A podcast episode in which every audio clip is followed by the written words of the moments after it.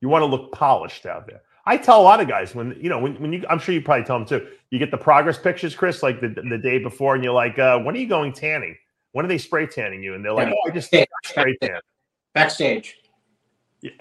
or they just got spray tan. You're like, you don't even look like you have any color on. They're like, I'm I'm much darker than my wife, but your wife is not competing.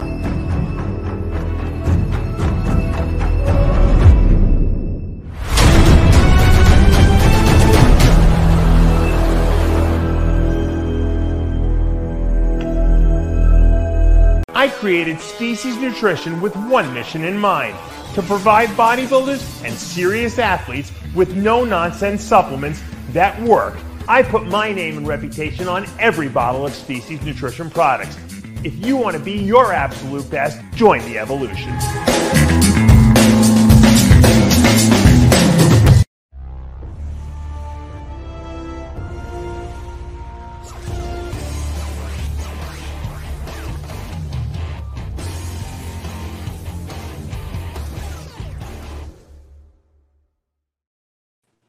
And we are back for another installment of Heavy Muscle Radio. I'm Dave Palumbo, joined by the technician himself, Chris Aceto. We're in June. I can't believe it already, Chris. I think it's, what is it, June 11th, 2023. And uh, we had no bodybuilding, well, no open men's bodybuilding this past weekend. So it was kind of a boring weekend, but not really because there's a lot of shows going on, Chris, all over the place still. And, uh, you know, from pro shows and other divisions to amateur. I had like like 10 people competing, uh, 10 of my athletes competing in different shows throughout the country. So the uh, the NPC is is very busy lately. It's crazy busy, crazy busy. Like last week with pro shows, the schedule is yeah. just insane. I don't know how they do it. Actually, you know, I was thinking that it's funny that you brought that up. First, you said it's June, Dave. It's like like it feels like it's March in Maine. It's freezing, and we have the Can- we have although we have clear skies, somehow we, we border Quebec, but the the smoke is affecting New York City. The big giant fires and Jimmy the Bull showed me on uh, the smoke in his backyard in, on Long Island. You, you, do have that in Maine up there? No, we don't have any of it, but oh. we're, we're close. We're very close. To, I mean, we border Quebec, but at the same it time, blew past you. Yeah, yeah, blew past us. Went over. Um, but um, yeah, go the, the NPC, the IFBB. I was thinking like, how do they come up with all the quote pro judges because I think judging is hard. Um, yeah. And I, I think uh, it's hard to relieve yourself of biases w- when you're judge. If you're a great judge, you know, all that is easy. But there's just so many shows everywhere, all over the globe. How do you train all the judges? You know what? Chris, what they do is they they test judge them. So what they do is like, let's say they have a judging panel and someone wants to be a judge, then they throw them on the panel. They don't count their scores. They they want to see how they do scoring wise in in in I guess in conjunction with the other judges. If they're getting it right, so to speak, then they you know yeah, after a couple process, of weeks of training, process, but, but, goes, but, but you know what? Let's we always make we always break the judges' balls. I, I'm going to give them a very big pat on the back because you know what? I'm not talking about we don't break the balls of the top guys because they're the best. But I'm saying judging is a very unforgiving and very unappreciated trade in bodybuilding. And I'll tell you why. Hmm. Because these people have to sit there the entire day. First of all, the pre-judging at some of these shows is brutally long, and they can't change judging panels like at the Mister at the Ronnie Coleman Classic, for instance. They don't have enough people, so these guys, essentially, and women, actually sit there like for eight, ten hours of prejudging and judge, and then they got to be there at the night show, you know, to judge overalls. It's a very long day, and, and you know what I mean. Yeah, you're paying them fifty or hundred bucks for the day. You can't. They're not getting competent. They're doing it because they love it, you know, um, and they're entrenched in the sport. But it's it's very, you know, and then the, all you do is take flack as a judge because you got, you know, twenty people that are pissed off about their placings, and probably 19 and a half of those people deserve what they got and so, you know, how do you justify, you know, putting someone in a certain place? I mean, you can give them the, the reason, but no one, right when they get off stage, no one wants to hear the real answer. Hey, yeah. you know, you're not big enough, or hey, you weren't hard enough, or whatever. Presentation sucked. Your tan was bad. No one wants to hear that. They just know that their friends told them they should have won the show, and they're pissed off, right? Yeah. We've seen it. Yeah, yeah. No, you're right. I've had guys show me their, their pictures and say, Can you believe I didn't win this thing? I said, Well, you know, your tan is kind of bad. Yeah, but what does that have to do with it? I said, Well, when you're sitting in a judging panel, they don't know what you look like your whole diet and all your update pictures. All they see is the final product on stage. And if the final product looks like it's not finished, and tan is part of the process, just like oil is, presentation is. If the final product is not finished, then in their mind, something's missing, even though you know you're in the best shape of your life and maybe you were a little harder than everyone else. It's an illusion. These judges are looking at you for what, Chris? 10 minutes? If if you're lucky, you're up there for 10 minutes. Yeah. Not, I mean, they're looking at like everyone else, me, you, and the audience. They're looking at, I mean, the first impression. So you got to be on from, you got to be on, which means no flaws. Doesn't mean you have to be overwhelming, but you know, to be in the mix, you got to be quote on. You remember back when we would compete in the '90s, and you do the USA or the Nationals, and they what they would do is they would they would be like in the heavyweight class at least there was like 30 people, so they would walk out lines of like maybe eight or 10 people, probably eight people at a time. And you would do quarter turns and you'd walk off. The next line would come, quarter turns, walk off. And then, and then sometimes if you were lucky, you might hit a front double bicep pose. And then they you'd wait backstage, and then the judges were sitting in there and they're basically tabulating who the best 15 guys were because those were the guys who were going to be able to do the rest of the prejudging. Everyone else was going home. So you were being judged basically on your quarter turns and maybe a front double bicep pose. And if you didn't impress the judges, you didn't make the top 15. As a matter of fact, and you, we've talked about this before, Dexter Jackson won the USA light heavyweight class, probably 184 pounds in 1995, uh, 1994. 1995, he came back to the Nationals and he didn't make the top 15. yeah. because he just he was small, so they probably just missed him in, in, in that like quick quarter turn. well, I mean, he fell. I, I, mean, I remember you talked to him. I talked to him. We were both like, you got you know ripped ripped off, but it wasn't really. You can't blame the judges. It just was so fast that the point is you got to make a very strong impression right off the bat. You cannot leave any stone unturned. Yeah, people all the time with not enough tanning stuff on, uh, not enough. You know, you know what these people do? They they go backstage and they and they get lost back there. I don't know how it happens. And somehow all of a sudden they say, okay, uh, the heavyweights are going up, and the person still has clothes on, they haven't oiled up or anything like that. And then they're like ripping their clothes off and they're trying to get, you know, running, putting oil on, and then they go out and they look like they just woke up, which they did essentially. And so you, you got to be perfect, as perfect as you can be. That's the best I can say. You want to look polished out there. I tell a lot of guys when you know when, when you I'm sure you probably tell them too. You get the progress pictures, Chris, like the, the day before, and you're like, uh, when are you going tanning? When are they spray tanning you? And they're like, yeah. oh, I just spray tan. Backstage. Yeah. or they just got spray tan. You're like, you don't even look like you have any color on. They're like, I'm I'm much darker than my wife, but your wife is not competing. You have to be dark Dave, Dave, Dave, and tan and competitors. Tanning people will tell you anything.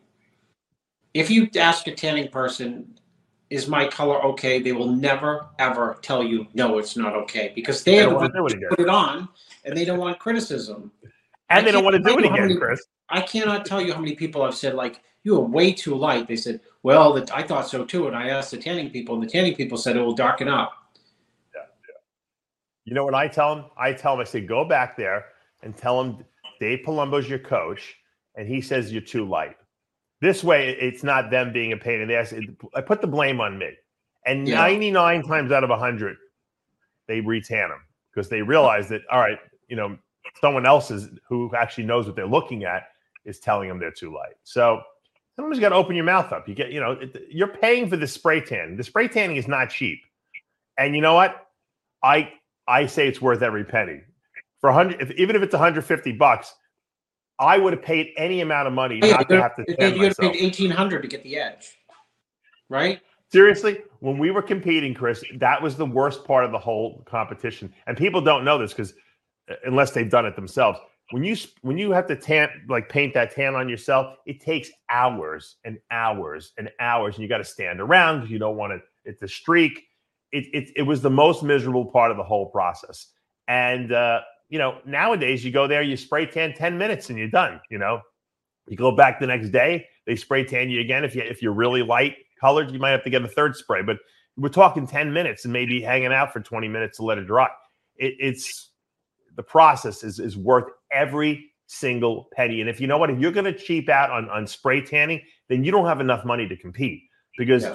you got to pay an application fee, you got to pay an NPC card or IFBB if you're a pro. There's a lot of money. You got to stay in a hotel if you're traveling to a national show. You got to fly. You got to pay for yeah, food. You got to buy the food for God's sakes. Yeah, the food is great. So if you're if you're going to cheap out on a hundred dollar spray tan, then you don't have enough money to compete. You shouldn't be competing. That that's the truth. Because you know what? You're going to spend the same amount of money buying the tanning tanning products, and you're going to wind up getting into fights with your girlfriend, boyfriend, whatever the case may be, and it'll probably end your relationship because I had some serious, I had some doozy fights with people, you know, and um, that's the way it goes. Just acknowledge the fact that it's going to cost you a certain amount of money to compete. It's, when, it's not when cheap. we do when, when you when we do your Netflix autobiography, Dave. We'll we'll note that the tanning cost you yeah. Dave Palumbo a couple relationships. Yeah, you know what? I realized if I write, if I wrote my autobiography, you know, I was watching the Arnold, um, part of the Arnold uh, documentary on Netflix there that he did, which you saw. I think you saw the whole thing or whatever's out there, right? Yeah, I saw it all so yeah. far. I, I haven't seen the whole. Two three. I haven't. Yeah, I haven't seen all. I only saw the first episode. We'll talk about that in a minute. And uh, I realized that if I were to do, I guess you have to wait till you're like 80 to do these things because if I were to do that now, I would have like 25 people who wouldn't talk to me ever again. Yeah, yeah. Of course, you have to wait to the end. Yeah, well, because you, it's still it's still going on. Your life is still evolving. One, right. but two, uh, you know, you don't care about your your enemies or the people you hurt at 75, as opposed to they can still get seek revenge when you're 54, Dave. Well, why why can't we? Why can't we have that attitude in life about you know what? That's why I, that's why I always looked up at the Howard Stern, and I'll tell you why because he put his whole life out there, and maybe it cost him his first marriage. It probably did. Um, and said, you know what? This is who I am. If, you, if everyone's going to hate my guts, I don't care. This is what happens. I have a small penis. I have this. this I, you know, he, he, he talked about everything. And, you know, yeah, but he did it. he, he, he did it for money. That's why he did it for views and you know right. before YouTube and everything like that. He was kind of like shocking, and he was like the only right. guy out there shocking people and people wanted to pay right. to listen to it. So believe me, yeah. he did it. If he was if he was just a regular person, he would not Howard Stern, he would just be like hiding him his true self like everyone else, you know, his private life. He knew, he knew that people want it was really reality TV, like you said before yes. it was reality TV. Yeah. That's right. You're right. People wanted to know the real what the real person was like. Yeah.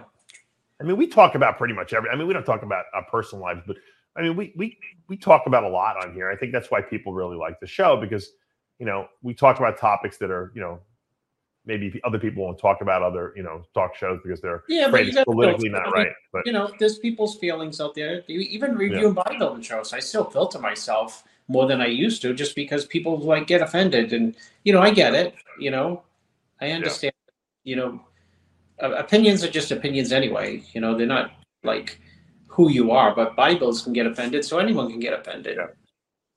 So we're pretty accurate on what we on what we say. So sometimes it, it hurts.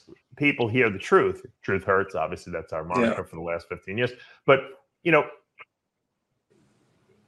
what Arnold did, I thought was really good because it was very truthful. I haven't saw, uh, listened to the part where he talks about the fact that he had the, the, the baby with the maid, and now that's obviously Joseph Baena.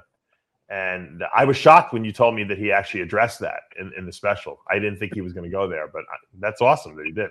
Yeah, I mean, he he addresses. He's seventy five. He addresses the strengths, which are overwhelming. You know, if you if you you know, just the, the I mean, he he'll tell you it's just an unbelievable life. That's what he says in the show. It's an unbelievable life that he lived and you know what he's accomplished and done and where he came from the small little tiny town and you know his drive the drive the drive the drive if rich Gaspari is work work work work work arnold is drive drive drive drive drive you know as far as their mantra and um yeah. and you know so he talks obviously about the highlights of his life but what makes it you know even better is he talks about the low points you know which he doesn't have many actually no No. Uh, and everyone has low points, and you know his two. It seems like the two low points for him was Last Action Hero bombing, like the only movie he ever made that bombed. Right. And then he came back with a vengeance after that. Uh, and then uh, I think the other low point was, you know, his uh, marriage dissolving. And Right. And uh, but otherwise, it's it's a it's a quick watch because there's a you know it goes it's so interesting. You know, there's not too much new. You know, if you followed them from day one, but um, You know what story I love? he, he, he's an icon. Everyone loves him except Aaron Singerman. Right. What I I love, and I only watched the first part, but and I and I think that, and even John Hanson said that was the best part. He thought because a lot of we didn't know a lot of you know what was go, going on in his early childhood, but he said his father was you know his father worked for the Austrian army, which was they were allies with basically the Nazi Germany, and they lost the war. So when his father came back, all the soldiers were like really, you know, depressed. You know, they had lost the war. They, you know, and his father was a hard ass, obviously military. Uh, and the father favored Meinhard, his his older brother. Meinhard could do no wrong, and Arnold was like like the fuck up basically. And uh, the the father would would would pit Meinhard versus Arnold in all these little stupid competitions he would have. Even on Mother's Day, they would go out and pick flowers for the mother, and Meinhard would come back with this big bouquet of flowers, and and, and the father would be like, Meinhard, what a beautiful, your mother's gonna love this. And then he, he- to Arnold, he'd be like, better luck next year. Maybe next year, Arnold, you'll do better. Like, you know, like, I mean, Arnold got no praise from his father whatsoever, you know, and, and it, that made him work that much harder, which if his father hadn't done that to him, which is obviously terrible for a father to, to not do that, Arnold wouldn't have been who he is today, you know, which I didn't know that at least. Did you? Um, no, I didn't. I, I, I didn't know the details of it. Obviously, uh, I think I've read something before about them being competitive and him, Yeah. you know, begging for his father's approval. But that's Right. you know, you're shaped. Your kids will be in shape. My kids will be in shape by the way we treat them. Uh, their rules, regulations, lack of rules, regulations, expectations, you know, affirmations. It's all one big filter processing.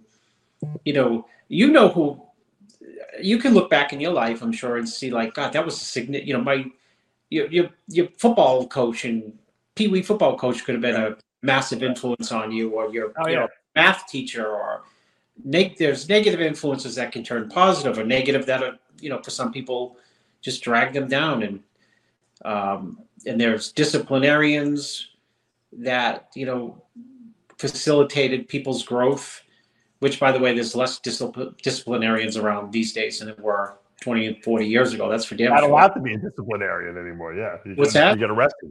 You're not No, you- allowed to be a disciplinarian. You get arrested now.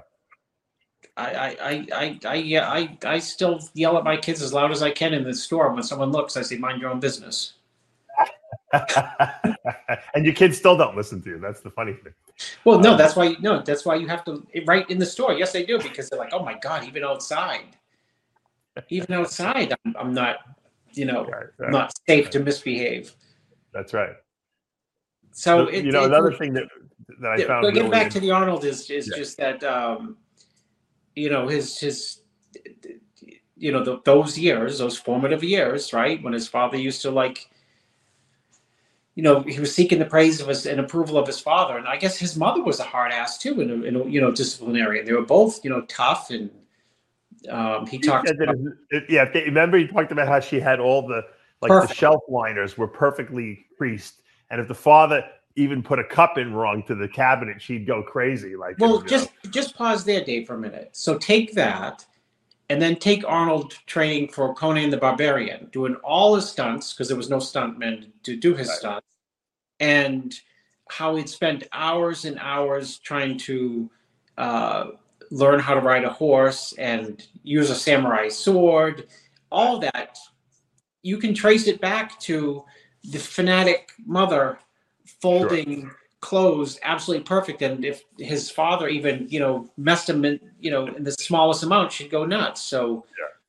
you know the apple doesn't fall far from the tree yeah, yeah, exactly. I, I, I- I noticed that too. I said Arnold was definitely probably exactly like his mother because I'm sure he rejected his father at some point, you know, because the father favored the, the brother. and uh, his mother was a was a total like you know OCD type person, and Arnold was like that too, obviously. Yeah. The funny thing is that Arnold said that um, I don't know if you caught this. He said, you know, I never felt like I was from Austria. Yes, he goes, I would fantasize and I would think about, you know what? Maybe my father really isn't my father. Maybe I, I have an American, like an American soldier, got my mother pregnant, and that that's where I came from because I don't feel like I belong here. Which ironically is funny because that, you know the next episode he talked about the illegitimate son you know who really yeah. probably thought the same thing you know and he well, was right you, you know dave he he he didn't have the interesting thing too is that the how the pendulum swings obviously if you watch the show and you you listen between the lines and you listen closely he didn't have a close family at all at all in fact, like when his parents came to like a competition, he's like, "What are they doing here?" You know what I mean? And he and he talks about like him not even talking to his brother, just blocking him out while he was focused on what he wanted to accomplish. And right. Ta- the the pendulum, how it swings, is that in Arnold's orbit, you know, he formed complete lifelong friends, like closer than family. Right. You know, you had Skip on from from you know one of my mentors from Maine, and and Skip still talks to Arnold. You know what I mean? Samir talks to Arnold. You know, Arnold was right. close to everyone in bodybuilding, the movies. You know, whoever he dragged along. You know, he'd he'd he'd create these crazy close, or still does, obviously bonds, and yet with his family he had none. So he, you know, he didn't. He didn't feel like he belonged there. He felt like he was like an outsider, like he was in the wrong. Well, place. he. I, I, my point is that he created that those bonds, yeah. those family bonds right. with people that you know that he would meet in the future. Sure. Look at Franco. I mean, him and Franco were best friends. Yeah. Yeah, he talks about Franco towards the end about when oh, Franco passed away, how you know what a big hit it was, you know, and how much he admired Franco and and you know how he uh, how he tried to work Franco into movies that he made, and you know uh, his uh, respect for Franco as not only a friend but just as a person. I, you, you know, you're right. I remember Franco was in almost every original movie that Arnold was in. Right? He was in Conan. He was in. Um, yeah, he'd always have some type of part. He'd give him a little bit part, like all the time. But uh, he didn't. He didn't throw Louis Ferrigno any any bit parts of the movie. But well, they weren't. Franco was in, they, were they friends? They just happened to be in Pumping Iron together. I, yeah, I don't. I don't know. Yeah, I don't know. I think it's funny. I think they became more friendly like later in life than they. Maybe they were competitors. You know, they were two. Comp, you know. Well, Arnold. Arnold you know, Arnold has to like burn his competition. It's like Stallone. They eventually became friends, but Stallone's in the movie like as you know they were big rivals and. Yeah. You know they they couldn't stand to be in the same room together and Eventually, they became friends. That's only because Arnold won, of course. Yeah, uh, right. right. I mean, I always, you know, always try to in my mind say who's who was more successful, Stallone or or Arnold, and Arnold might have been a bigger movie star, but I, I kind of respect Stallone because Stallone wrote his own movies and you know directed a lot of them, and like he went a little bit he, he, was more in the creative process where arnold was just doing you know arnold was the star of the movie you know that kind of thing so arnold might have been a bigger star but i think stallone's franchises were well arnold was I mean, arnold was a far bigger star i mean when when you watch the documentary you will forget yeah. all the crazy mega hits that he had they weren't big hits they were right. mega they were right. smash crazy you know, Terminator comes to mind, but he had like Twins and he had True Lies and he had uh, Cop.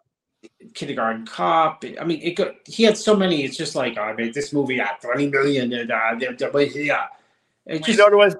Yeah, he made movies that had crossover appeal. Like kids could watch them, like women would watch them. Stallone movies were really for men yeah. like us, you know. Yeah. You know, true. That's a big.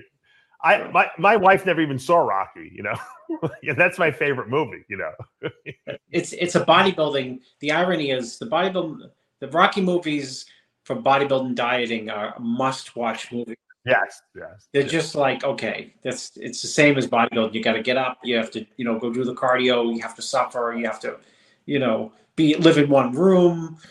You know the whole nine yards. It's so motivating. The music. Right it, you know, it's a miracle. It's funny because Arnold knew that he had to be in the. Um, I guess when you live in Austria, just like I guess in Israel, you have to serve in the military for two years. Yeah. It's it's it's it's a requirement. So he said, you know what? Let me get this over with because I'm not going to be able to leave this country and do anything that I really want to do if I don't do the military. So he did the military like at 18. You know, he, he enlisted. He got his two years over, which was smart. Like Arnold was plotting like from the very very beginning. He's it's the amazing. ultimate plotter. He's the ultimate Right? He's the ultimate visionary. He he's you know that it goes back to you know he, his entire shtick. His entire shtick has always been focus in your mind, focus in your mind, focus in your mind, vision, vision, vision, focus in your mind, and um, you know th- those are all cliches until you see like with his life how they they turned out. You know that that he focused on, of course, bodybuilding, conquered that. Um, movies, which was absurd to think about, absurd at the time when he went into them. He didn't, you know, uh, You'll never make it with that accent, right? Yeah. That was Yeah. yeah. you're a bodybuilder. We're, we want Dustin Hoffman bodies, not your body, you know. and then, uh, and then becoming the governor. Yeah. Twice. I think the governor was is the most impressive, you know, achievement that he had. To be honest with you, Yeah, it's. I mean, it, they- they chronicle that as well, and it's it's uh, it's. it wasn't it's- like he was a lawyer or he was in, the- you know, he was a bodybuilder and he became, the, you know, he became the governor. It, it's the greatest, really, success story of all time. Forget the action star. The the governor is way more impressive. I mean, remember when Yeah. he come to the Arnold with all the Secret Service guys, and I mean, he was the real deal. Yeah, well, I mean, it goes back to too the the uh, I, you know when I said the pendulum switches and he created these connections with people like family who are would be you know who weren't blood relatives but they were his friends and just Right. connected to that as bodybuilding and you know he could have he could have you know been you know the guy who used to be involved in bodybuilding but it's it's 75 he's still involved in it and you know heavily But you know what? Look at look at someone like Jay Cutler. Like if I if you gave me Jay Cutler's resume and you gave me Arnold's resume when they were younger and, and said, and I didn't know who these people were, and you said, who do you think is going to become the governor of, of California of these two guys? I mean, would you hesitate and even think about anyone other than Jay Cutler being that guy? Eh. No. You'd be like well spoken, you know, clean cut looking guy. He's got all his eggs in, in his, he's been working hard. You, you'd be like, this guy's going to be governor. And then Yeah. you're like, no, you're wrong. Arnold's going to be, Arnold was the guy who became governor, you know, because it just, you just don't, you wouldn't, you wouldn't see it, you know, coming. Arnold just had uh, an ability to achieve things because of the way he was able to visualize them. He said it. He goes, I, I just had this ability that if I can focus and see something, I can do Yeah. it. It was like unbelievable. And I think it was because he really believed in himself, even if other people didn't, which I Yeah. think is very, very, you know, you have to admire that about him. Whether you like Arnold or not, I mean, I admire that about him, that he was able to achieve anything he wanted to, despite what anyone told him. Yeah, well, the, the, the big question is, you know, do you think he would have become president had, uh, you know, had he, we don't have that rule that you have to be born in the country. I think that that he had aspirations for that, and I think that that was a little depressing to him. That he really because where do you go from governor of California? You know, there's no real up. I mean, you can. I mean, if you're really into politics, you can do the Senate, House. He didn't want that though. He wanted, you know, more power, I guess you could say. And I think that he would have definitely run for president. Had would he have won? Maybe. I, I don't know, Dave. I don't know if he could beat uh, Joe Biden in a debate. I get, yeah, I get news for you. He he certainly he certainly might have won the year Trump won. You know, that's for sure. Um, but you know, we'll never know that. Obviously, you know. Do you do you think his? Um, I, I don't know if they talk about this in the documentary because I haven't really, you know, I haven't seen the whole thing yet. But I, I truly believe, and I've said this for a number of years, I believe that they're grooming, you know, his son to potentially be president one day. Do you do you agree with that, Who, Patrick? Yeah. Which son? The, the Patrick? I don't know. Is he involved? I thought he's just like in acting and stuff. Yeah, but that's how it starts. You know how that. He's young still. He's still a young kid. You know, I, Yeah. I, I think that he will run. Look, he's got the Kennedy pedigree. He's got Arnold's determination and drive, and Arnold's backing. I'm sure. Yeah, but he'll Um, ha- he'll have to go up to against Donald Jr. right? Look, you know what? I've interviewed the kid. I talked to him. He's he's a sharp, smart, you know, good looking, you know, charismatic, you know, man that I think that you know I think he'll be. In, I think you'll see in ten years that he, he's going to be running. Well, maybe, maybe, maybe you can be his campaign manager, Dave. There you go. There you go. Huh? you know, campaign manager has got to be maybe one rung. I don't know. Is it one rung down below NPC IFBB judge, or is it a, is it, is it a Oh, rung no, no, I'm not really sure. Unforgiven because if you make any if you make Yeah. any mistakes, you get the blame. You're out. Yeah, yeah. And no one really even gives you credit when the Well, the mon- didn't and, not only that, but the, the Monday morning morning quarterbackness of it all is like you know, if you lose like uh, you know, if you lose, God forbid, everyone say, you know what, the campaign manager should have they should have got rid of him six months ago. Right. He Well, didn't know what he was uh, doing. I you know I, I know you like documentaries. I don't know if you saw it, but you should watch the one on Bobby Kennedy, and I think it, I think it's on Netflix.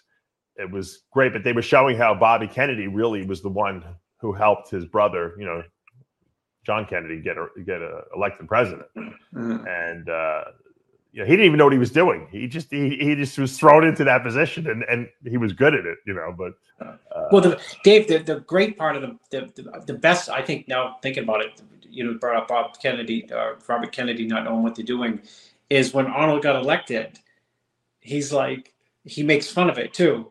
He goes into the office, you know, like the governor's office, office, Yeah. and he, you don't know what he's doing. He's like, you know, someone going to come in and brief me? Is, you know, like, is someone going to come in and like show me what topics to just, you know, think about today? Or Yeah. like, how do you Yeah. run the state? And he just like, dove into it and he said it was just mind numbing, you know, from like 7 a.m. to like 9 p.m. meetings and meetings and meetings and just, you know, crash courses and Right. what's going on in the state. And, and it, it put that, of course, put a, a big strain on his family life, huge strain on his family life. He talks Yeah, about it.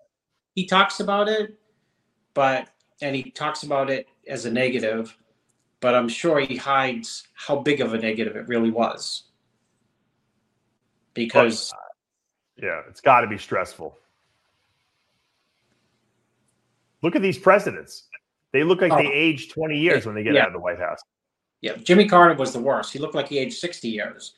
Trump looked like he, he had bags. only Trump he had looked like bags he, on his bags. Trump only aged a year and a half, but a lot of the orange makeup hides that he, he may have aged more than that year and a half. But you have It was actually smart that he took it that he that he took four years off and he's going to come back in. He's like refreshed again, you know.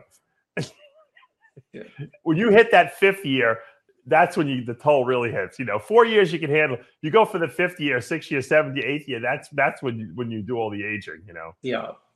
because you notice these guys don't sleep. How can and they? I found out when I had kids, as you probably did, when when you don't sleep, your brain starts Oh my God. deteriorating very fast. you, you you know what? you have to make checklists to confirm that you did things appropriately, like because you make mistakes. Can't remember, right? Can't remember.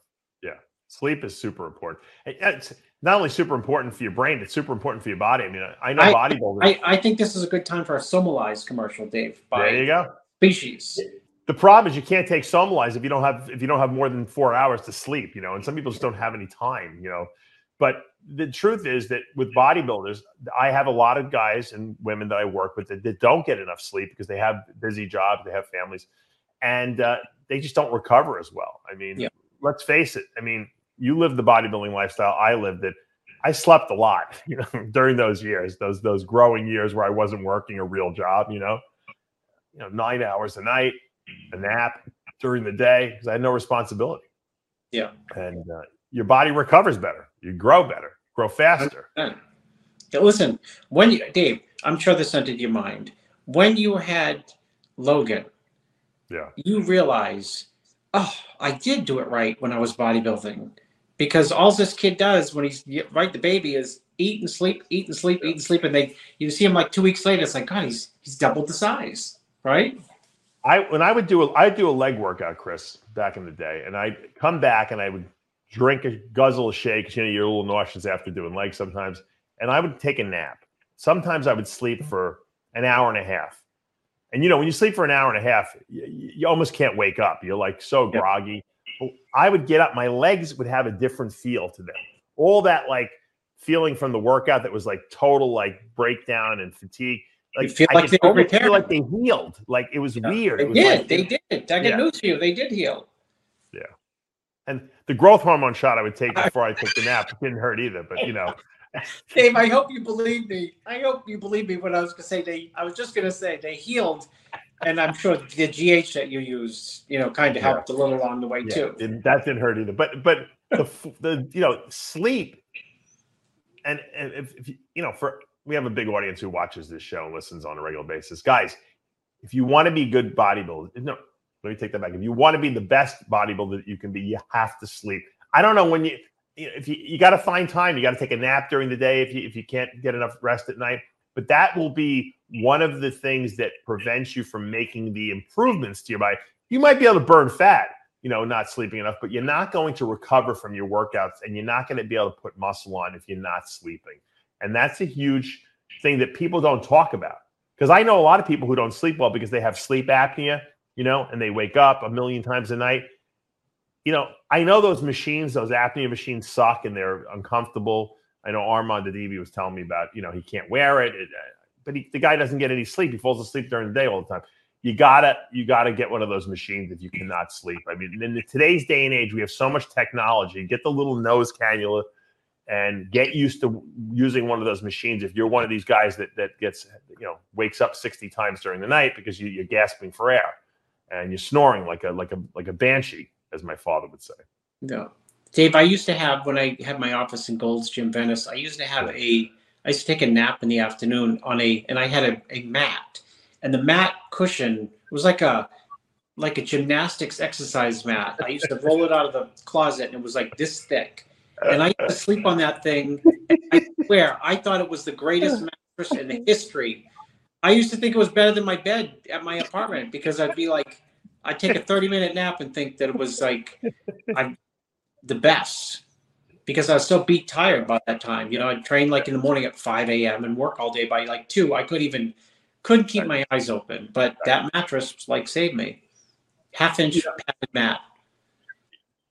funny you say that because isn't it funny how like you could try to fall asleep in your bed at night and you and you're like tossing and turning and then you could fall asleep in 30 seconds in your office like yeah I'll put a I'll put a towel down and I'll, and I'll sleep like this sometimes like my wife thinks I'm like narcoleptic or something I'm like I'm like no I, I I could take a 15 minute nap like that and I wake up and I'm like Yeah, feel like you're on vacation. I feel like I have like a 10,000 times more energy and Well, you know, the Hayden used to brain-. Your brain chemicals and whatever is going on in you get reset, right? you're right right Something good happens to you, the chemicals in your brain. it's like you it's like you drank the greatest cup of coffee of all time. I'm like completely wide awake after it. 15 minutes I can sleep for, and, Yeah. and I'll do that. Yeah. Matter of fact, the short naps are better because it's easy to wake yourself up from those. Whereas once you're once you're sleeping more than like 45 minutes, it's it's like Yeah, like it's you're in a over. Yeah, yeah, yeah, yeah. It's like yeah, yeah. You can't, you can't, Too you much. can't bounce back. You, you, Yeah. yeah. You're mentally shot for the day. yeah. Hay- Haney used to say that um he would take naps between sets. Now I don't know if that was true or if he was trying to sensationalize, but he literally would say he would he would fall asleep for 30 seconds in between each set of like bed of bench pressing and, and he was uh and it would rejuvenate him. I didn't So- know he used to sleep between sets. Yes, yeah, he said that. Now he Valentino said that you know Haney stayed at his house back in the day too. So and he he, he said that when he would, he would drive around with him sometimes at, in the car because I guess Greg put him up for a guest posing once, and uh, Lee would fall asleep in the car, but Lee would sleep with his eyes open. Oh, I, I know. would literally be uh, have his eyes open while he was sleeping. I know people who sleep with their eyes open. It's bizarre. Yes. So Greg would be like talking to him, and then he realized that, that he was asleep. Yeah. Maybe he was. Maybe he was just trying to ignore Greg. Did that ever dawn No, on Greg that? Lee loved. I guess Greg's mom cooked all the Italian food for Lee. Oh, He's like, man, this food is good. This Yeah. is Valentino, you know. yeah. If, he, yeah, if he, if he had stayed at Valentino's in the off season, he probably could have gone five more years. Won five more times. Yeah, he loved that food, man. But um, it's a, yeah, it, it- it's amazing how the, I, I like watching successful people and find out what their process is, and uh, that Netflix uh, documentary is really yeah. I thought it was gonna just gonna be another Arnold story. You know how like they have they, there's a lot of Arnold things. You remember they Yeah. put the one out there with Roland Kickinger played him that one time, and it was like I think it was called Watch Arnold Run. It was like about you know his run to the, the governorship, and Yeah. they had some actor play him. This is this this specialist this documentary is so much better because Arnold's telling the story himself. Yeah, right from the horse's mouth. It's great. It's done really well. I now now that you told me you watched the other two parts and they're really good, I can't wait to see the rest. Yeah, surprised. Did John Hansen watch the rest of them? Because I, I was fascinated with the governor governor part. You know him, the trials and tribulations. Hanson probably watched it 14 times already. I'm sure he probably knows every line in the in the, in the Yeah, documentary. I'm sure. I'm sure. He studied them. I'll have to we'll have to get on John like one one day and we'll have to talk about the whole once the whole thing. Oh, is yeah, the whole like thing up? Analysis, like like after the Olympia, we do an analysis. After the you know after now people have watched the Arnold trilogy. Yeah. Hansen come on and give his you know analysis. Yeah. It's fascinating though. It really is because Arnold had a very, you know, complex life. It wasn't like, you know, pretty much straightforward like a lot of people's lives are, you know. It's uh he was all over the place. I like when he talked about also the and, I know we're talking about this, but this is, you know, this this is a down week. So this is a, a good because it's helping I think people get a better formulation of what it takes to be a champion. But Arnold would go to the um the woods and hang out with all the bodybuilder guys there. Remember? Did he, remember he's talking about? Yeah, I they had like a club in, in, in Austria. Yeah, they, they and they welcomed him with open arms, and you know, it's directly his his bonding with them is hundred percent depending on uh, dependent or correlated with his you know his parents rejected him in a in a large way. Yeah. So you know these were the, the first adult people to accept him. Plus, they encouraged him. You know, he's doing the bodybuilding thing, and they you know they they, they were encouraging. So what's more exciting? I mean, you know, to, to find people who are going to support you in bodybuilding because you know when you start, right? People, when, Yeah. anyone who starts in who's uh, really involved in bodybuilding, you know, there's nothing better than to find support when you first start out Sure. you know, and, and just to get support from people who are much older than you, you know, not treating you like a kid is, you know, incredible. The great thing is when you, if you look at the pictures they show from the, and it, it, it's it's amazing they have pictures from back then. Yeah, These guys it actually is. took pictures at the at the lifting club. Arnold is so much like there's some guys that have better quality muscle than him because he's kind of young, but you can tell Arnold structurally is better than everyone, you know.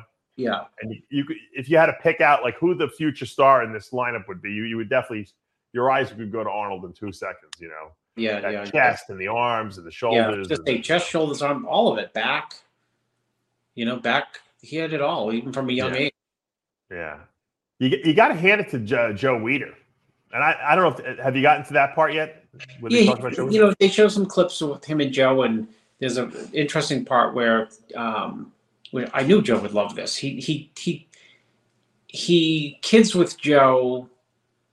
Uh, you know, I think he asked Joe hit Joe up for money or something for like, you know, I want to go to college, I want to study business courses. But the Right. best part is you have to really listen. Is when he says, uh, um, something about taking over after you leave, of course, which Oh. means after you die, which Right. Joe loved because Joe never had kids. And so you can't leave the business to, you know, you'd like to leave it to your like son or daughter, right? And um and you know, it's it's an interesting part of the movie the show for me because um Joe always wanted to get people he liked up there to work with him. He told me, "Come, come, move from Maine back to LA, and I'll teach you publishing." How many times I told you, Dave? How many times have I said off the record? If you had met Joe, right? Yeah. How, you guys would have been working up there from. You have been up there at five a.m. to one to two a.m. and you would have had fun the whole entire time. So Would have drove me crazy. You, but you it would- probably he probably would have dumped it instead of selling it to Pecker. He probably would have just like owner financed it to you, just so they could give it to someone who's got some passion, as opposed to a business entity. Yeah. So, you know, that part of the movie when when Arnold says like, uh, or he alludes to like Joe lighting up when he said, you know, you'll need to leave it to someone, or someone's got to take over after you. and, and Arnold implies him himself. Yeah, that's interesting. Interesting. It's funny how like I don't think anyone would have ever foreseen the magazine hold that it had on the industry as ever being anything but the most dominant way bodybuilding was covered because I mean that was from its inception, right? The magazines were the way people got to see who the latest stars were, and um, magazines were newspapers of bodybuilding. So the only way you found out yeah. the olden day quote the olden days pre-internet about anything news-wise is you either turned on the six o'clock news, which was only CBS, ABC, and NBC, right. or you picked up the, the, the newspaper. And in bodybuilding, you had to buy Joe magazine. That's the that's the way you found out what was going on. And he had a lock on that. And God, Joe, Joe must have made a lot of money, dude. Oh yeah, because Arnold Arnold uses the M word back then, millions. Oh yeah, yeah. Said you know Joe was making millions and millions. You know. Wow. And Joe, for all that, those M's, you know, you know, pleaded to some degree, poverty. not poverty, but you know, at the, the way that came then. from his roots. That became from Joe's like you know roots growing up as a poor Jewish. Yeah, poor. You know, of course. Yeah, yeah, yeah. Of course. The poverty mentality. My father would always yeah, say. Yeah, yeah, yeah. It's not around anymore, Dave. It's no. You, because if you, I'm sure your father and your grandfather, yeah, they they yeah that people poverty, that yeah. because poverty, yeah. people who grew up during the depression, you know, realize that things can change on a dime. So you better save everything and never ever consider yourself having anything like even close to enough or excess or excess because you could be poor again. Yep. I, I, mean, it's it's still true today, but it's but it's less less true because, um, you know, but yeah, I think Joe always felt like he can never make enough because yeah, what if someone took this away from me? Then I won't have anything, you know. And I think I, Ben Weider was the same way. That's why you know we I, we make fun of it, but you know Ben Weider died with a billion dollars in the bank. You know, I mean, yeah. who needs a billion dollars? I mean, what do you probably every every trip he ever took, which was like every weekend he was in another country, you know, trying to get them to join the IFBB. Every trip he took was probably a business write off anyway. Probably never spent a penny from his own bank account on that. Yeah. And so he was trying to get every he was tra- traveling the world trying to get bodybuilding into the Olympics. Right. I mean, and what what do you do? Would he have a bottle of wine? Maybe you know, you know, once a week. You know what? I don't think Ben really spent any money on anything aside from those IFBB suits that he wore. I don't know. So with the little pins and stuff like that, that they would hand out to people. You know, it, it, it, would be nice to see where. Uh, uh, does anyone know where Ben lived in Montreal? I don't know. I That's don't a real estate he... question. It'd be nice to see because you see Arnold's home Right. And, and, you know, oh, they show his house. Yeah, they show they show his house, and they show the the I think it's Sun Valley, you know, mm-hmm. this the ski resort house where you know he's he's right. it's gigantic. It, it, reminds him uh, reminded him of Austria, like an Austrian wow. little yeah. lodge, but the giganticness of American because he likes everything big. Sure. So he had referenced that he had lived there for had that place for like 25 years. You know, it's snowbound and stuff, but um, we, uh, we we live down the block from him in yeah. going to check, going down 7 Eleven to check the times to see if he's. If he's I ran into Arnold. Arnold was getting an energy drink once, and I was buying the the, the, the New York uh, uh, Wall Street Journal. Yeah, I used to see him, Dave, when he had that Hummer. What year did he get the Hummer? Oh, that was a that was in the nineties. Yeah. When when the, the U.S. military gave him the Hummer in the state of California, yeah. said we'll give you an exemption. You can have it on the road. And he used to drive that thing around Santa Monica, and you'd see it coming like a mile away. Loud, right? Yeah, and you'd see him. You know, turbo diesel military vehicle. Well, Blechman bought the same one. You know that, right? Well, they not not the he had the military one at the beginning. Yeah, well, Blechman guy had the H one Hummer because no one drew the Everyone would get the H. Wait a minute. So is it so? Blechman bought the Hummer and moved into the same neighborhood as Arnold. Uh, Blechman had this Hummer, and l- listen, when I, when I, would sit in the Hummer with him, because they had two Hummers. The, the, most people had the, what was called the H2 Hummer. It was a gasoline-driven engine, but it was square, like it had the shape of the Hummer. It was cool. It was a cool-looking car. A lot of people had that in the early 2000s and you know late 90s. And um, but the original H1 Hummer was a turbo diesel, so it was like it would sound like a military vehicle. Blechman got that because Arnold had it, according to Romano. But it, it was so wide, Chris, that when Blechman would sit in his little seat, and if I was in the neck in the passenger seat, we were like 20 feet away from each other. You couldn't even I couldn't even reach him. That's there was like this middle drive, I guess where the well the drive shaft was, and Blechman would have the whole center thing covered with newspapers, like whatever the latest newspaper with underlines and all all the um all the articles he would read in there in that H1 Hummer. And it was it was like the tires were bald because he couldn't find it wasn't that he was too cheap, he just couldn't find replacement tires for the thing Yeah. because it was, you know, no one had an H1 Hummer, you know. Yeah.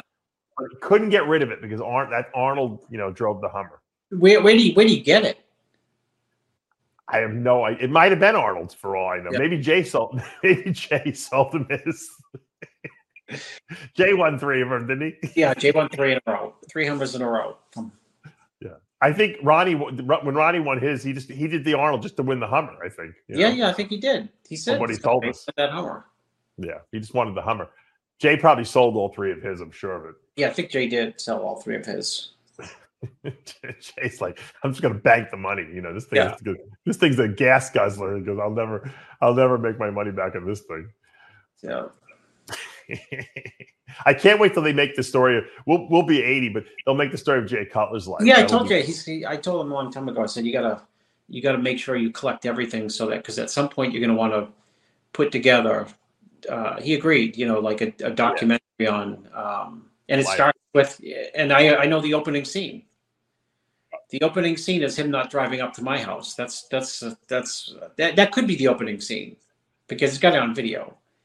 Um, but the opening scene would or the flashback after that, driving up to my house. The next scene is him in the ditch working Yeah. for Cutler Brothers Foundation. And you know, he's got a big family and it's pouring out and it's in the fall and it's freezing and it's raining and he's digging uh, the ditch and he asks his father to get out of the ditch. And he says, I'm only a little kid. And his father said, Get back to work. And Jay got back to work. smart. You And know, that- And that there, you know what I mean? That there is that like, shaped him. you know, That yeah. shaped his life. Yeah. Let me ask you this question: You think you think Jay would ever run for like office?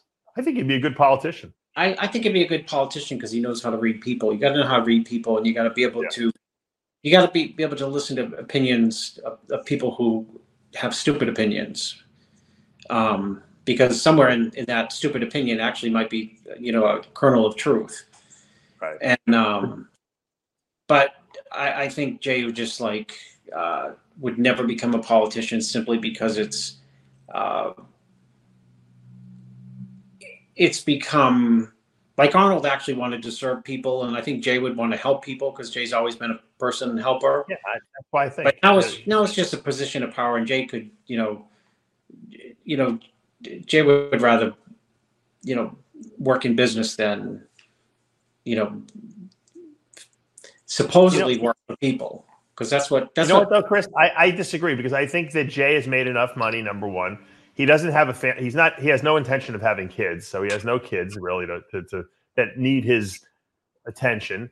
You know, Mhm. he's conquered you know the, everything else that he's done already. I mean, it, it, you would think that he'd be a little bored, and I think politics would be great because Jay's squeaky clean. He doesn't have you know he doesn't have like stuff skeletons in his closet. He does, never Yeah. did anything really controversial.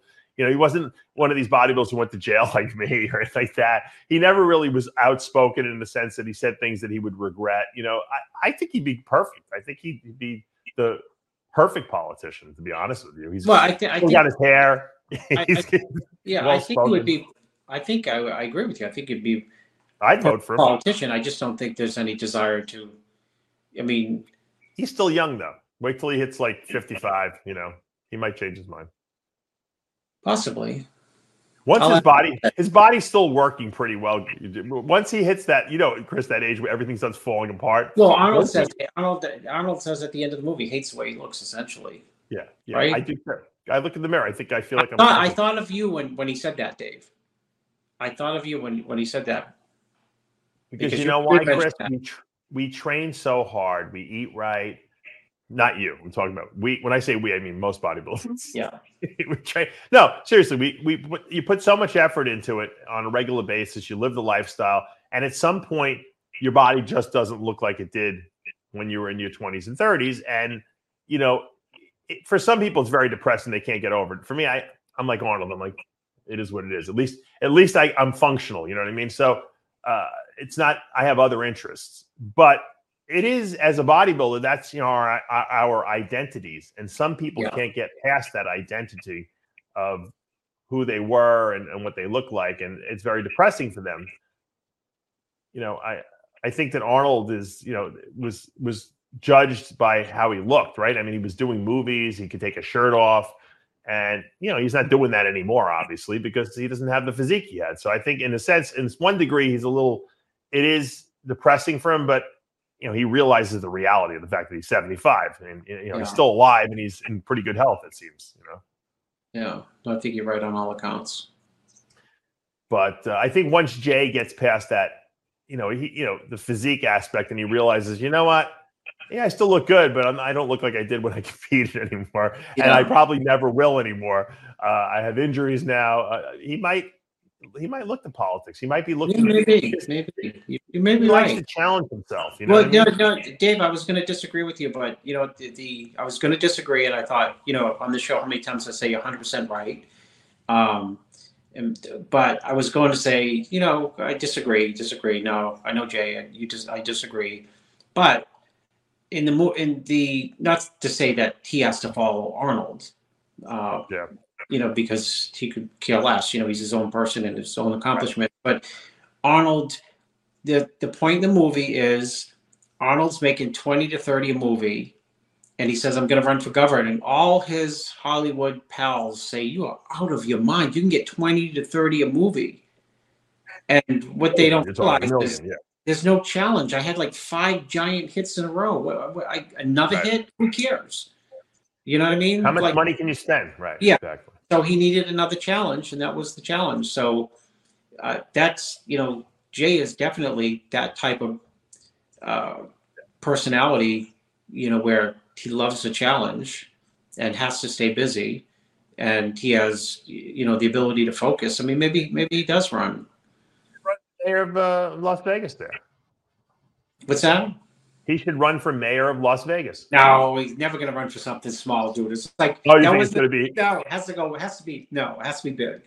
It has to be like governor of Nevada. Yes, yeah, yeah it has to be big. Definitely, if you're gonna if you're gonna jump in, you're not jumping in for council member. You know, PTA. PTA. Well, maybe, maybe Jay should move back, get get a California address, and then run for governor of California. Yeah. There you go.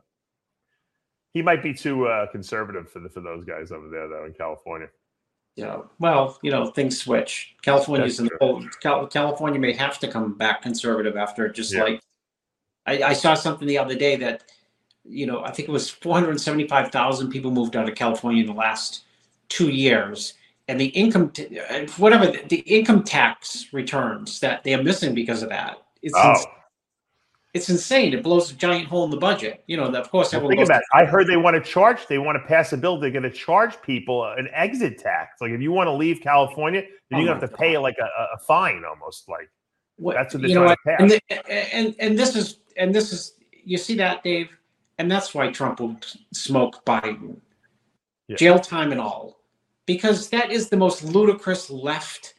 What country oh is God. that? It's crazy. What country? How about change the policies of the state? You know, rather than try to imprison people there. My name is Dave Palumbo, and I, my my wife and three kids, and we've been in California paying taxes for 20 years. Now we're deciding to move to Florida. Oh no, you have to pay to leave. What? Like you're in prison. You're imprisoned yeah. in California. It's there, insane. Yeah, no, I know it's nuts. All right, I want to. I'm going to end today's show on on, on, a, on a scientific note they uh, Sid sent me this article. It was pretty cool. They found uh, in Australia rock formations uh, that the oldest steroids, Chris, of all time, 1.6 million years old. Let me pull this story up here. Asteroids or steroids? Steroids, steroid molecules. Now, let me explain. There's two types of cells in the body, basically and they, they're called eukaryotic cells and prokaryotic cells. I did learn this in, in, in college. And the prokaryotic cells, they believe, were the original progenitor cells that maybe started all life on this planet. And they were very simplistic cells. And the theory, at least, is that these eukaryotic cells came about and incorporated the prokaryotic cells into them. And the what we call the mitochondria today inside our, our cells, all the cells that energy producing organs, yeah, those were actually the old prokaryotic cells that got incorporated, and that's how multicellular organisms eventually came. So the that's why you know when they I don't know if you if you're aware, but but mitochondria, which run the, the cell machinery oh. essentially, have their own DNA. Okay, and those DNA are all come from your mother. So your mother's DNA is what dictates your uh, mitochondrial DNA. And the fact that they have their own DNA in these little, you know, energy producing, you know, fat oxidizing mm-hmm. organs inside your cells kind of supports the the the the, uh, theory that they originally were their own cells at one point. So these original prokaryotic cells that, that existed in this primordial soup or ocean, whatever was on this planet, you know, 1.6 billion years ago, um, supposedly produced what they called protosteroids. So they were not really the steroidal molecules we see today, but they would like the they were like a couple steps before the final product, so to speak. And they're it's incredible that they can isolate them. They take these rocks that they find with these these these organisms in there, and they actually can isolate out and run them through an HPLC machine and find steroidal molecule your signatures. You know, mm-hmm. the steroidal backbone, the cholesterol backbone, you know, and, and, and the, the progenitor of steroid molecules.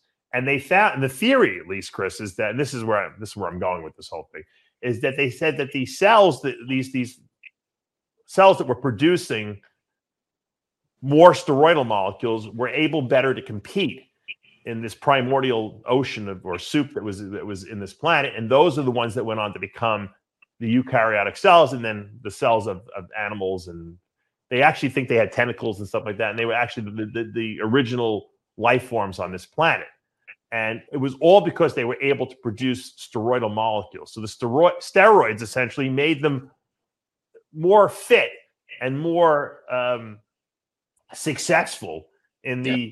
hostile environment that existed which is funny because today they do the same thing, right? If you if you go do a good cycle, Chris, you got an advantage over everyone else, right? So 1.6 billion years ago, this was true. So it must be true today. The funny thing is that they didn't think that that life really evolved on this planet for until 600 million years ago. So they were off by a factor of you know God knows how much, right? From one point nothing billion, in the over time. 600 million. So it's pretty interesting because they they you know when you go back to it, for some reason, all life seems to have originated in Australia, which is kind of ironic because uh, it's kind of desolate now, you know, especially most of the middle of the country. But that's where a lot of the life, you know, the life forms came from. Uh, even mm-hmm. prime, you know, pr- primitive man came from those. Uh, mm-hmm. uh, a lot of the fossils they found were from there. So, hmm. steroids make survival better. They make us uh, they, the performance can, benefits. Can never, now, even, having said that, you can yeah. never run for office. No, because then no, that quote will come back to haunt you. Steroids make yeah. everything better. Put on a bumper sticker. yeah, I realized that I'm I, I kind of um, disqualified ruined my ruined my uh, ability to run for office probably many many years ago. But, yeah. Um, I have no desire to, to, to serve in a political uh, machine. You know, I'm I, I, can't be I can't be boxed in like that. It's too. Uh, you can't. Yeah, yeah. I, I, and I'm not, and I and I, it, I'm like Lee Priest, only not as bad. Like I, as soon as like I feel like I'm being politically correct, I have to be politically incorrect. You know. Yeah, yeah, of course. It's too much. It's like um, talk about politically correct. Chris sends me this story, which is unlike you because usually you don't send me these stories about the. There's a spa in uh, Washington yeah. the state of Washington, where it's a it's a women only spa, where they uh, you have to. It's like one of these like uh, I guess they do massages and all that stuff, and they have like hot tubs and steam rooms, and you have to be naked in there. So that's the rule. Like when you go out there, you have so it's all women. Now they they were forced by a judge to allow transgender men who still have penises uh, because the the former you know, policy of the spa was that if you if you were a sex change person and you had your penis removed and you had a, a vagina, you could be there. But if Yeah. now they have to allow these if you if you relate to being you know a woman, but you still have a penis, you're allowed in the spa now, which is crazy because you know these women don't want to see you know people walking around with penises hanging out in this spa, and it, it, the, the insanity of our of our country at this point is such that I, don't even know where we're going to wind up. It's so crazy. I mean, are we going to look back ten years and and, and real and they're going to change all the laws? And they're like, we were out of our minds. We, must have been like schizophrenic back then, or is it going to even be worse in ten years? That's what my fear is. You know. Well, Dave, I think you're just old school and you're too traditional and you're too conservative and you're too, you know, you don't leave the house and, you know, you're Italian and Yeah, yeah, exactly. I'm all those Italian, things are exactly. knocks against Yeah. you. Right, that's true. I'll pull You're up the not, picture. you're, not thinking modern enough. This is the uh, the woman or man woman who uh, who actually didn't even want to go to the spa, but they just he she just filed this filed the suit because it was she felt it was uh, discriminatory, and she felt that she is more of a woman than the real women who go to the spa because That was a she quote. has decided she voluntarily chose to be a woman, where most of these women are just women by convention because they were born with a vagina. But she is more of a woman because she actually wants to be a woman. That's an actual quote, Dave. Yeah. No, I know it is. I read the whole article. I couldn't believe it. I re- usually I skim articles, but this I was so like astounded by this article that Yes, um, someone had sent it to me and I couldn't believe it. That's why I thought it was like a, a parrot. You know, I thought it was just like a. I thought it was made up, like a like a like a satire piece. Yeah. You know, and then I realized, you know, after reading it, that it was not. you know, I went to the Sound Factory a couple times back in the uh, early 2000s, which was a club that ran all night. Most people got there at like four in the morning, and it went Yeah. crazy club. And they had a they had this uh, bathroom that was like unisex. So I, I, get- I don't know if I'm using the right term. Both Yeah. men and women use the same bathroom at this club. Yeah. And you know what? I thought it was kind of cool. I'm like, you know, there's stalls there. Everyone, no one disrespected each other. You know, everyone went about, went to the bathroom, whatever. And it was just because they were trying to be cool and progressive. This, you know, this club. And I said, you know what? I don't even know why we separate, you know, the sexes. But then I realized that I'm not a pervert, you know, and I'm not a sexual deviant, and I'm not a pedophile. So I, in my brain, think it's cool, but it's really not cool because there are deviants out there that will, you know, that will turn this into a sex crime, you know, situation. So Yeah. that's why they have spas that are women only spas. And that's why they have, you know, you can't have adults and kids in the same situation because there are deviants out there and are demented, fucked up people in their head who who who are out there. And that's why they have these rules. It's not to discriminate against you know Joe who wants to be Joanna now. It's because there are people that will fake it, okay, just to go in the spa and, and stare at naked women. And that's the reality of the of the of the world we live in, and I, and that's why these laws are in place. It's not to discriminate against anyone, and you cannot remove these laws because of the couple of people who screw it up. That's that's really the explanation they should just give. That would be the that would be that would shut everyone up. Good thing you live in a red state, not a blue state, Dave. People would be out to get you. I so I'm giving Jay his first campaign uh, Yeah. issue to deal with right here. Jay, I'm sure you'll put it in a much more politically uh, correct manner than I did, but this is what needs to be said. It's not. There's a couple screwballs who screw up everything for everyone, and it, it's that case. It's like at school. There was always that one kid who was had to be the bad kid and would would you know we'd lose you know playtime during lunchtime because that one kid would act up, and that's just the way it is. And they ruin it for everyone else. So we can't have a society where everything is unisex and people can do whatever they want, and men and women, because you know what? There are demented people out there who have brain problems, and that's uh, that's that's just, that's reality. And uh, the sooner we realize that, the, the less we'll have, uh, the less problems we'll have in society. I think. I mean, let's face it. Why does one country want to go to war? Who would want to? Who who in their right mind would start a war in, in, in today's society? I mean, we're not. I mean, right? I mean, People who think they can win one. but That's, Why that's, anyone at this point in time? There's no. Everyone's got enough food. Everyone's got enough. You know, it's like people just get bored. I think there's a lot of just sickos out there. Like you know, Hitler was a sicko, obviously, and you know these people are charismatic and they get people to follow them. And because you know, most people are sheep, they don't make their own. They, they can't think for themselves, and uh, and and they wind up following the fucking one crazy person. And uh, because there's no reason why we should have any wars anymore. I think we're past that already, don't you? We're not throwing sticks and stones at each other anymore. you Well, I mean, we have nuclear warheads now. people have probably been saying that for 200 years, but the answer to that is people go to war because they think they can win them. You know? Yeah, but then that but then what? But then what? All right, you win the war and, and you move into the territory, and then what? Like it's like we live in a, everyone's connected. It's not like it's not like the old days where no one knew what was going on in, in one side well, of the world. That, that's that. I mean, that's that's the one of the great levelers these days Right. is that you know people would be glued. We started out saying we joking about newspapers and you know people got their information from newspapers and three TV stations. Now you can get you know you can get it from someone on Twitter Someone's who's actually living, living through that war, and you Right, can get someone with their cell phone. you know the opposite which might be you know the propaganda part or it might be the truthful part of what actually is going on Yep, Hundred percent.